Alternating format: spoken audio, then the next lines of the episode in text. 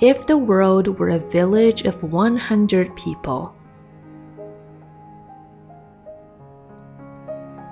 if we could shrink the Earth's population to a village of precisely 100 people, with all the existing human ratios remaining the same, it will look something like the following.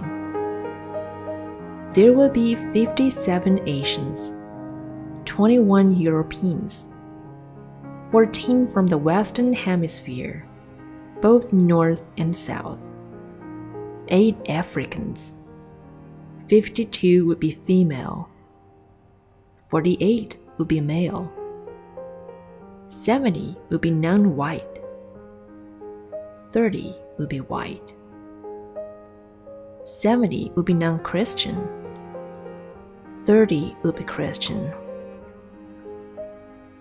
89 would be heterosexual, 11 would be homosexual.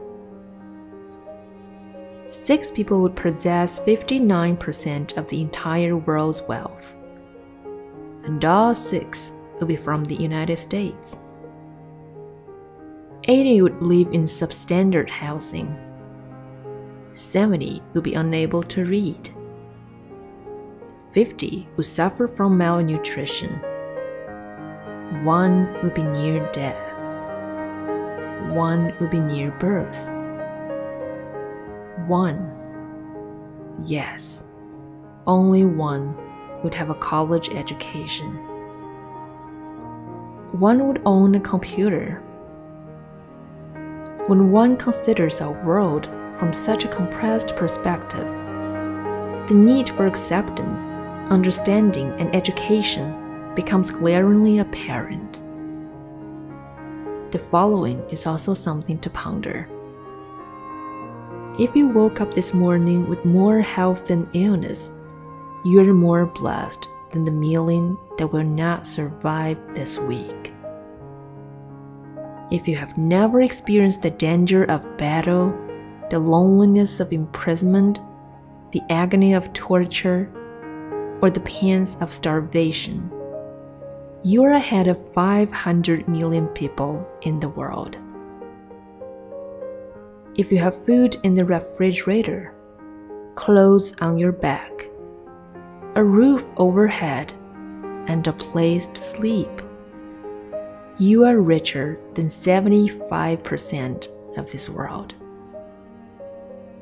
If you have money in the bank, in your wallet, and spare change in dish someplace, you're among the top 8% of the world's wealth.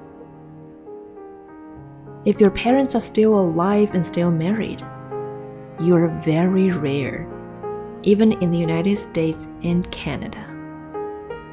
Someone once said, What goes around comes around. So, work like you don't need the money. Love like you've never been hurt dance like nobody's watching, sing like nobody's listening, live like it's heaven on earth.